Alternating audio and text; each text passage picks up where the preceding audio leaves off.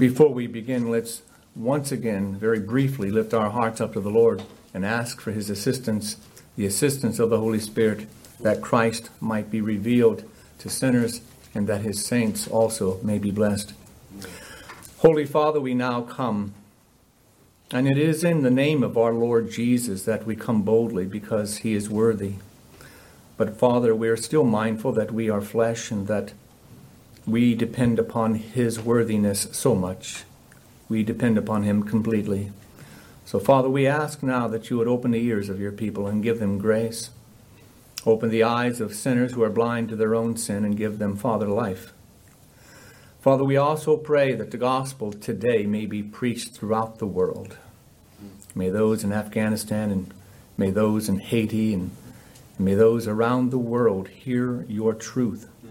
And may your Holy Spirit give life to as many as you have given. So, Father, we pray that these things be done for your glory. And they will be done, Father, for the saving of many people. We are so thankful that the salvation of our souls bring glory to you. And so may your name be lifted up and may you be glorified. We pray this in our Lord's name. Amen. Amen. This is a new chapter in Hebrews chapter 10, and you'll notice that many of these topics that we'll be looking at will be, uh, from one perspective, uh, rather redundant, and there may be things that are going to be repeated, but also they're given from a different perspective. And sometimes the writer of the book of Hebrews will say something that's very similar to what he's already said, but then bring it up with a different perspective. And so that is probably what will happen many times in the course of this particular chapter, chapter 10. I would like to go over briefly what we did last week, a review of last week's message, and we looked at the end of chapter 9 in the book of Hebrews, and we saw how the Lord had said that there was a correlation between the finished work of Christ and how he would come again. And the writer said it this way that man is appointed unto it is appointed unto man to die and then the judgment. And then he made that correlation saying that our Lord Jesus Christ died once for all and that he would come again to save us from this world, you know, and that time there would be judgment and at that time we would receive new bodies appropriate to be in his presence forever. And so we used the scriptures to teach these things. In Psalm 116, we also saw when man is appointed to die, that precious in the sight of the Lord are the death of his saints. And it is. It is very precious to the Lord that when his saints die. Now, these are some of the things that we looked at because we had the idea, and I presented the idea, that we all, and I gave myself as the example, I do, I, I want to, and I know it sounds strange, I want to die well. But I believe that all of us would like to be presented at that time with grace. And we had five very brief things. During our time here serving God, we don't want to be among those who had abandoned God at any time. And it is not hard for the flesh to do this.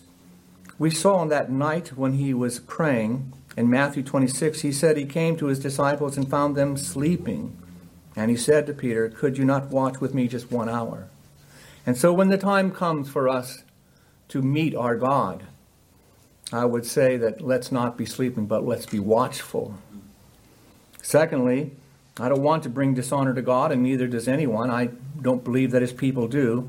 We don't want to be an embarrassment to the Lord, and so we also read in the scriptures, For whomever is ashamed of me and of my words in this adulterous and sinful generation, of him will the Son of Man also be ashamed when he comes in his glory of his Father with his holy angels.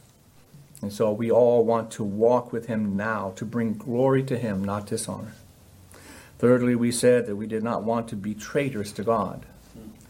Now I know that that sounds like, well, surely there's, we wouldn't be a traitor to God. We would not be a Judas. But remember how Judas betrayed our Lord.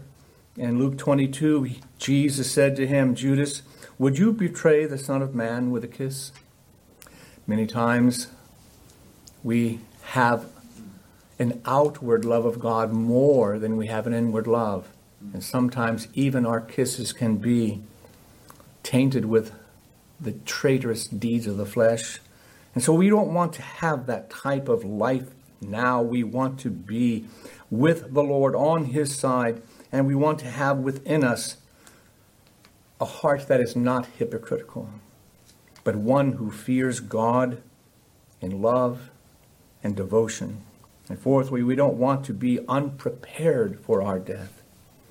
We said that uh, there's been a phrase that we want to grab the gusto of all that you can get in life, and you know you need to get that bucket list and start checking those things off. Well, eternity is also very long, and it needs to be prepared for. Life may be short here, and it is, but eternity is long, and we need to prepare. Do not be unprepared for your death. We want to glorify God in our death. We want to direct the attention of all of our loved ones, the one we leave behind, the ones that we leave behind here. We want to direct them to the holiness and graciousness of God in our passing. When we leave this world, we want others to have, our, have their eyes directed to Christ. And so, with that, we, we said with Moses in Psalm 90 So teach us to number our days that we may get a heart of wisdom and remember that precious in the sight of our Lord is the death of his saints. So, with that, let us go on to chapter 10. We'll be looking at the first four verses, and I have a very lengthy doctrinal statement. Now, I can say it in just a very brief set of words. And so, the doctrine that I want you to, to grab today is simply said like this Our salvation is perfect and complete. Okay, so I'm going to be going into that statement and kind of put a lot of meat on the on the bones of that. But if you you know if you get, start off with the idea that our salvation is perfect and complete, I think we'll have a good way of understanding this. So when God provides us salvation, we know that we can be preserved by God by our perseverance. The man that is preserved by God shall persevere to the end. That is something that we learn from the scriptures. We shall be made complete in Christ, and our sanctification can be seen in three different perspectives. Now, I have preached the gospel in the past, and I've said this many times, that there are two things that you need to really be aware of justification and sanctification. But there's also something else glorification. Now, if you've ever had to sit down on a stool uh, the most unstable stool you can make is has four legs because they all got to be perfectly aligned. They all have to be the same size. But you know what? You put three legs on a stool, it never wobbles. It just doesn't. Okay? So when it comes to understanding the, the stability of salvation, we have the justifying work of Christ. God, who is holy, justifies the ungodly. Now that gives us courage of heart to have our sin addressed without fear of condemnation. Now that goes right into the second one sanctification. We need to be holy because God is holy. And how can we be in his presence while entertaining sin? And therefore, justification, sanctification. And then there'll come a time when we will be saved from the very presence of sin. He'll give us a body appropriate to be in his presence. And so, those three things justification, sanctification, glorification. Now, we in this perfect and complete salvation shall be united to Christ. We are effectively and effectually called, and we are actually regenerated. They have, that is, we have, a new heart and a new spirit created within us through the virtue of Christ's death and resurrection. We also continue to grow in this grace by His Word and by the Spirit of the Lord dwelling within us the dominion of the whole body of sin that we lived under is destroyed. Its authority, its completeness, that dominion is destroyed. But there is remaining sin within us that we struggle with, but the dominion of sin is destroyed.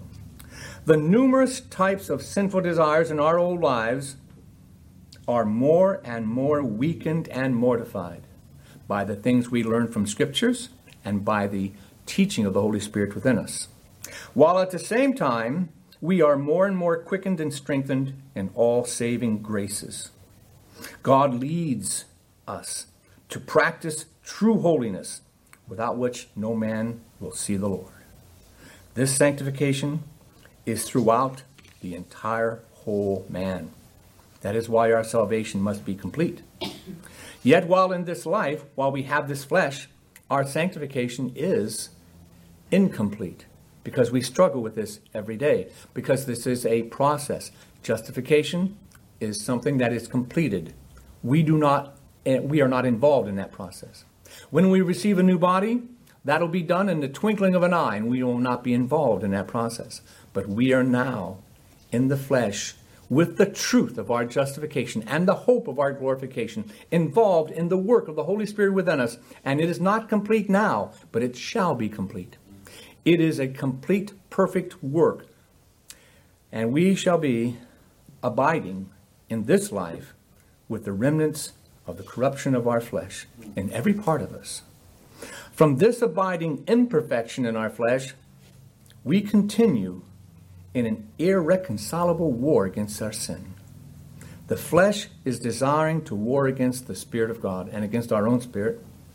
And the Holy Spirit is working with our spirit and is warring against the flesh within us. So during this continual warfare against sin in ourselves, we may see this internal corruption prevail in us for a time, but not permanently. Yet, through the continual supply of strength from the sanctifying Spirit of Christ, the regenerate part within us will overcome. By God's grace, saints will grow in grace, perfecting holiness in the fear of God. And by God's grace, the saints will press on after a holy life and evangelical obedience to all the commands of Christ. So that is our doctrinal statement. Rather lengthy, is it not? But remember this our salvation is perfect and complete. That is what we need to take home from that. So let me read the very first verse again, because our lesson will be taken mainly from that. For since the law has but a shadow of the good things to come, instead of the true form of these realities, it can never, by the same sacrifices that are continually offered every year, make perfect those who draw near. Now, that word perfect is a correct translation. But there is also an understanding of what this word means, which is complete. God has given us a complete salvation. So let's go on with observations of what we find in verses 1 through 4 so that we understand what the words mean, and then we'll go on to our practical applications. So let me read once again, and I'll read it slowly so that you can see that the important part of this verse is that sacrifices cannot make these people that come to God in this way perfect or complete. But you see, that implies that there is a perfect way, does it not? So, from that, first we are reminded that the shadow is simply not as good as the realities that they represent. Now, this is not to say that God had a bad shadow. No, the shadow is perfect. It's a perfect shadow. You see, shadows are not meant to perform the work. They're meant to show you the truth that performs the work. So it's very the very nature of a shadow is to be less than the objects that they are projected from. The shadows can only show what is true. They themselves are empty. The writer very strongly implies that the Jews were holding on to these things for their salvation and not the things that they represented. They were holding on to the Old Testament law in that they continuously offered sacrifices. They believed that these sacrifices could not, by their very they, they believed that those sacrifices, which could not by their very nature save, or by their very nature, they could not stop offering them. They had to continuously offer them. They believed that there would never be a time when a sacrifice would ever stop. They needed to do this continuously. So we should make a note right here.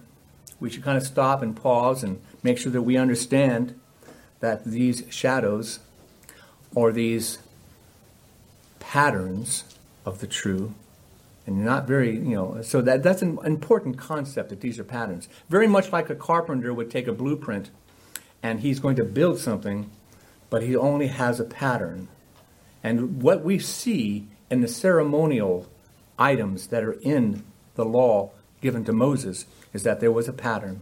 So let's take a pause here and say that these shadows are primarily designed to show us similarities between the symbol and what is symbolized. There are similarities. Primarily, it's to be shown that this is like that.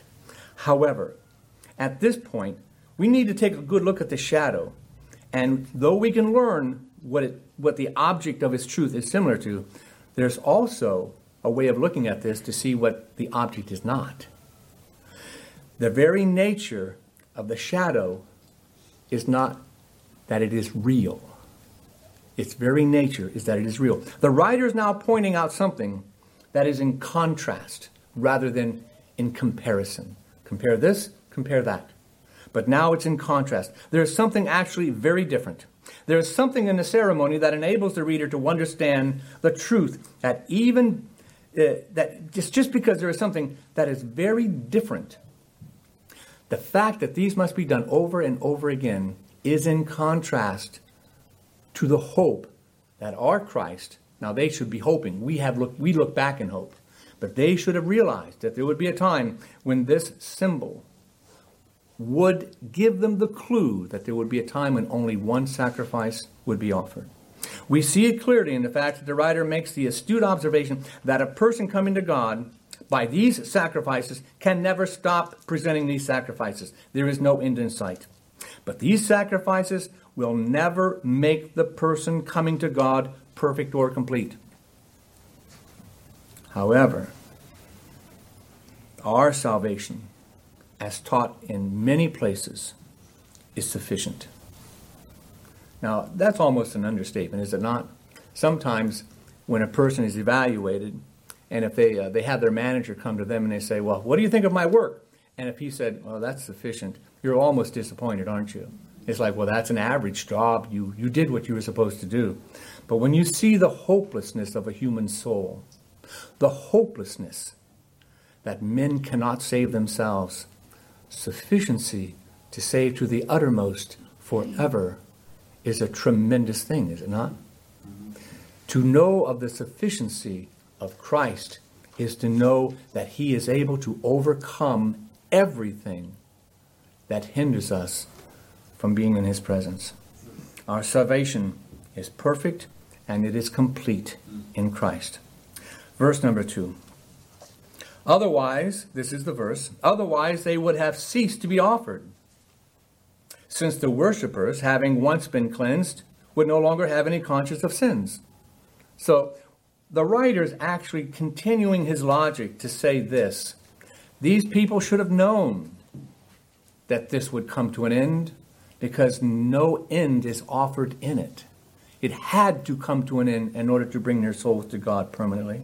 The ceremonial laws taught them that they would never exceed a temporary ceremonial presence of God. That's all that those ceremonies would do for them.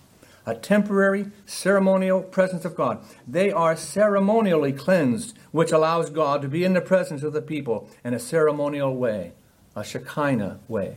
That is, uh, a way that all could see the presence of God above the tabernacle, whether in cloud or whether in fire all could see him. Even the enemies of God could see him. But sin is a constant defiler.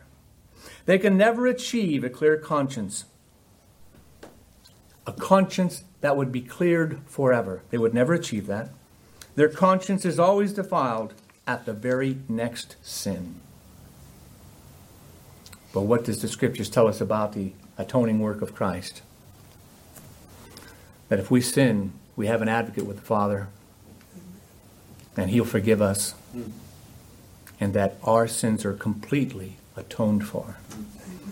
Hebrews chapter 10, verse 3.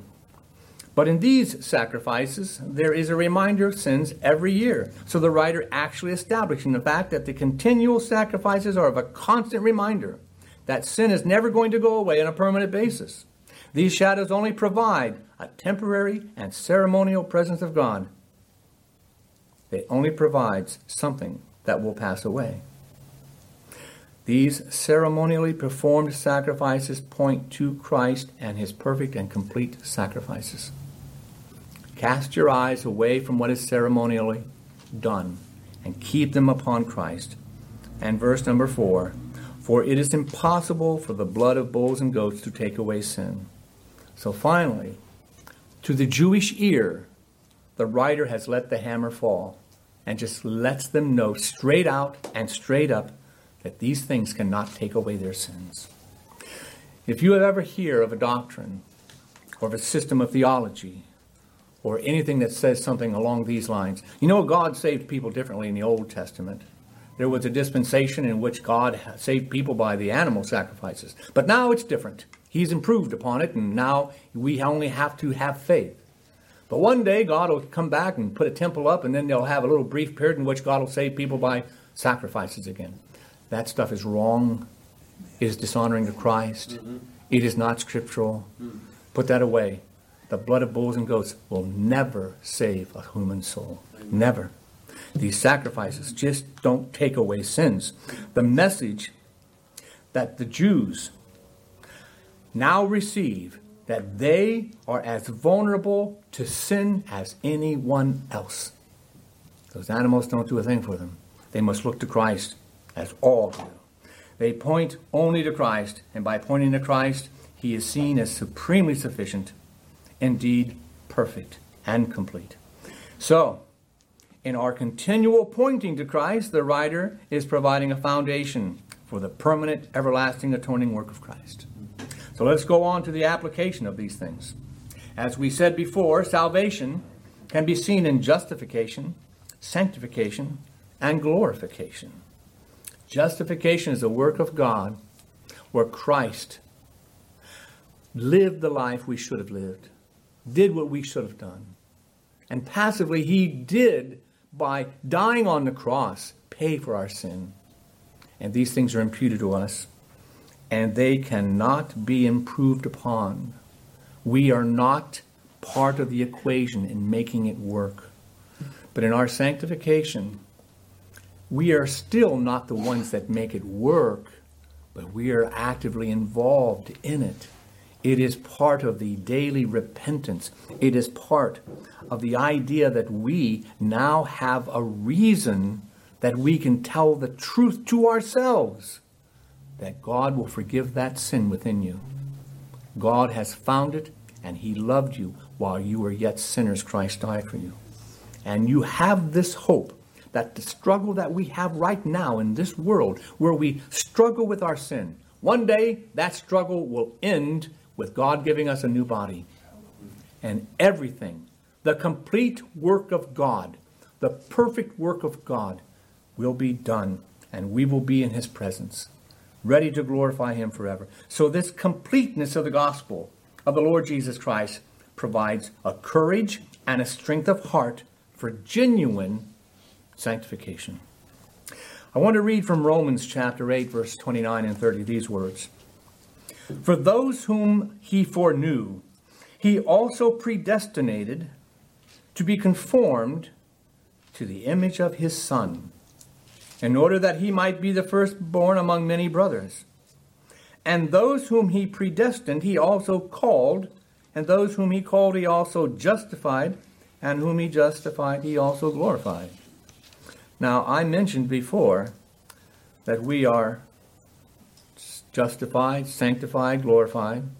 And I chose this particular passage of Scripture because it actually mentions all three. And you may say, well, I saw the word justification and I saw the word glorification, but I did not see the word sanctification. Well, the word sanctification is given there by its definition. And we read this phrase, predestined to be conformed to the image of his Son. That is the process of sanctification. Now, the very phrase, the image of his son, is revealing, is it not? Mm. If we go back to the law of Moses and understand how it teaches us who God is and what we should and should not do, one of those very important things is that we should not make an image of God. Right? The scriptures tell us this in, in Exodus chapter 20, verse 4. This is the second commandment. Thou shalt not make unto thee any graven image or any likeness of anything that is in heaven above, or in the earth beneath, or that is in the water under the earth. Thou shalt not bow down thyself to them, nor serve them, for I am the Lord thy God, am a jealous God, visiting the iniquity of the fathers upon the children, and unto the third and fourth generations of them that hate me, and showing mercy unto thousands of them who love me, and keep my commandments. So there is a very clear statement that God does not want us to make an image of anything. Now, when he says in heaven and in earth and on the sea, that, that implies this. You know, don't make a, a, an image of a crocodile and worship it. Don't make an image of something you think God looks like and worship that. Don't make an image of, of some bull or, or, a, uh, or a calf and worship it. There is no image that God wants you to use your imagination to make because God is spirit and truth. Now it says, interestingly enough, that we are going to be conformed to the image of Christ. Now you say, well, that, that's an amazing thing. We're not to make any images. Well, you know what? We didn't make that. God sent his Son. God sent his Son. He is the image of the Holy God and now we shall be made into the image of Christ. Read these words. He, no, this is in Hebrews chapter 8. We've already done this, but he, or who serve unto the example and shadow of heavenly things, as Moses was admonished of God, that when he was about to make the tabernacle, for he says this, Thou shalt make all things according to the pattern to thee in the mount. And in Exodus, we have God giving him that command. We see that you make them after the pattern for them, which is being shown on the mount. Now, I said that to make this clear. The things that are in the tabernacle is not a breaking of this commandment. The things that Moses did were made after a pattern. They are not the image of things in heaven. They're not. They're not the image of things in heaven. We do not have a table of big loaves of bread in heaven that we now have little loaves of bread in a tabernacle or a temple. He did not, God did not tell Moses, make that image. No, he says, I'm going to show you a pattern. The pattern represents truth. The bread of heaven is not a loaf of bread, he is the Lord Jesus Christ. The candelabra is not the light that shows us the truth. Jesus Christ is the truth. The pattern shows the truth. These are not images of things in heaven, they are patterns. And so there is no breaking of this law. The things that Moses built and had built are not images of things in heaven. They were patterns that represented the real spiritual true things. And these things that are in heaven do not look like candlesticks and do not look like loaves of bread. They are, in essence, the Lord Jesus Christ. So even when the Pharisees tried to trip up the Lord with a trick question about taxes, the idea of an image came up, didn't it? Did they not ask our Lord, Is it lawful to pay taxes to Caesar? And then what did the Lord say? Show me a penny. This is in Luke chapter 20. Show me a penny whose image and superscription hath it. And they answered and said, Caesar's. Now, isn't that interesting? that the Romans had no problem making an image of their God. They put it on their money. And no doubt Caesar had no problem having his image put on those coins. He probably liked it very much.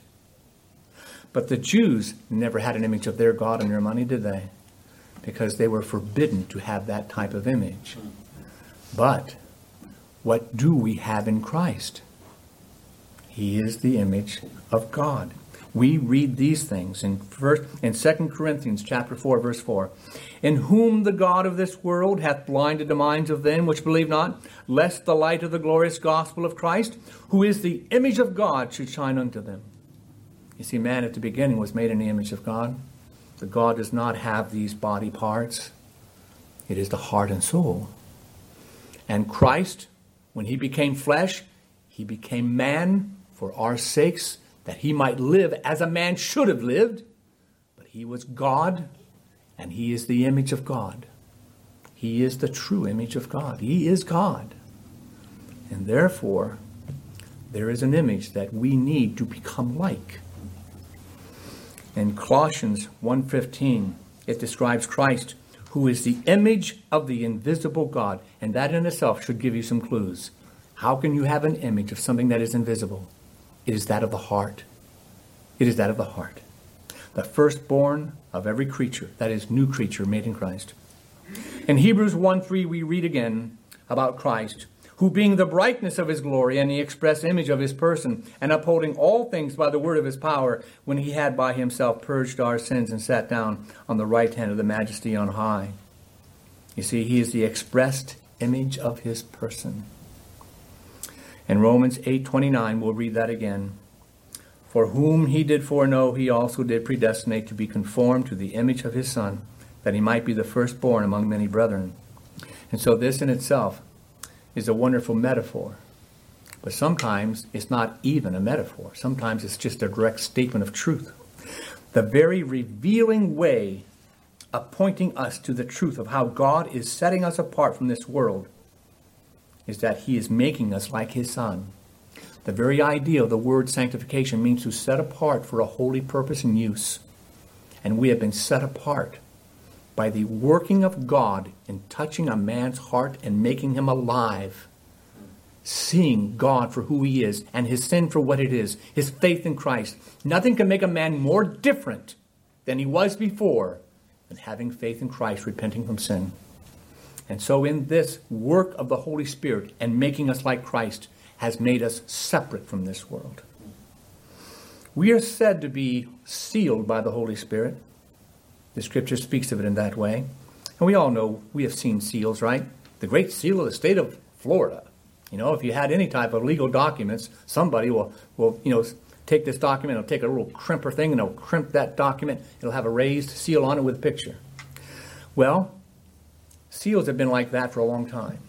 It used to be one time where documents were actually given uh, a seal, perhaps wax would be poured on it that's melted, and, per, and, a, and a seal would be pressed into it to have the image to display the authority of the one that is writing in that document.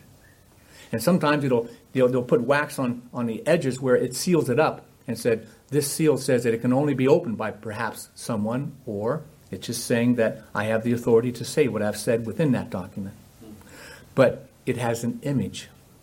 Now, when we have the work of the Holy Spirit upon us, where He presses upon our hearts the law of God, as it says in Jeremiah, that I will write my laws upon their heart. It is the law of Christ being pressed upon us, where now we love the law of Christ and we say, Is there anything more beautiful than the law of Christ? that we may love the Lord our God with all of our heart and our brother as ourselves. These things makes the law given to Moses come alive and makes it clear that we hold these things in our hearts by the power of the Holy Spirit, pressing them upon our souls that we may become like Christ. So, how does this help us in our sanctification? How does this bring us closer to God? And the answer is this We are now brave enough to have the holy law of Christ shine into our hearts to uncover all sin without fear of condemnation.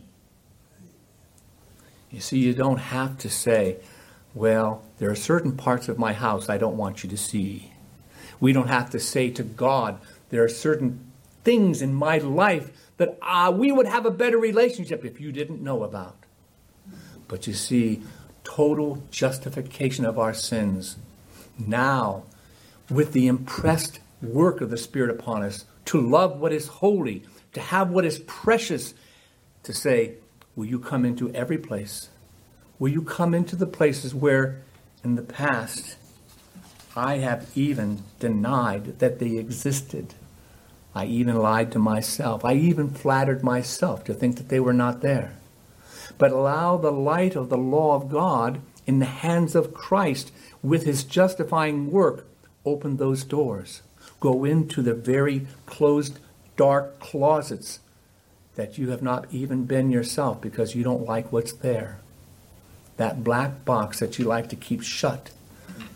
God wants all of you. He wants all of your heart. He wants you to be released from sin that you have even denied to yourself that you're involved in.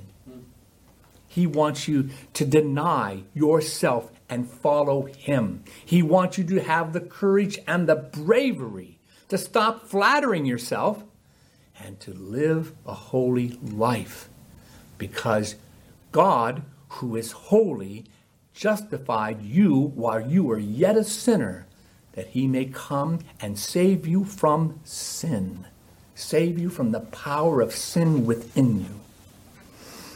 God has justified us. So therefore, let us set ourselves apart, looking forward to the day when our fight with sin will be over with a glorified body. Let us not stop growing in grace, but let us continue. Let us prepare for eternity. Let us continue to constantly pray for the glory of God to be achieved in the sight of the entire world. Let us constantly pray that the glory of God will be achieved in the sight of the ones you love. And let us pray that the glory of God will be achieved so that he can receive the glory that he deserves in front of his creation. And so I say this our salvation is perfect and it is complete. The things given to Moses were just shadows, but truth and grace came by the Lord Jesus Christ. Mm-hmm. Let us embrace the truth to have the courage to daily repent and be in his presence, holding on to the hope that our Lord comes back and he'll come back with a new body and He'll give us the same body like it. Let's turn to the Lord in prayer. Holy Father, we ask now that your gospel be made clear and plain. We pray, Lord, that your truth will enter into the hearts of people, that it would bless your people, it would strengthen them, give them courage to live and to repent daily, to have holy lives. And may those who have no life now May their eyes be cast upon Christ. And may they see the awful sin that is binding them, that keeps them in death. We pray, Lord, that your Spirit would quicken them, break the dominion of sin over them, and bring them, Father, out of the darkness and into the light. Mm-hmm. Give them courage of heart. And may we all rest in our Lord Jesus Christ. We pray these things in his name.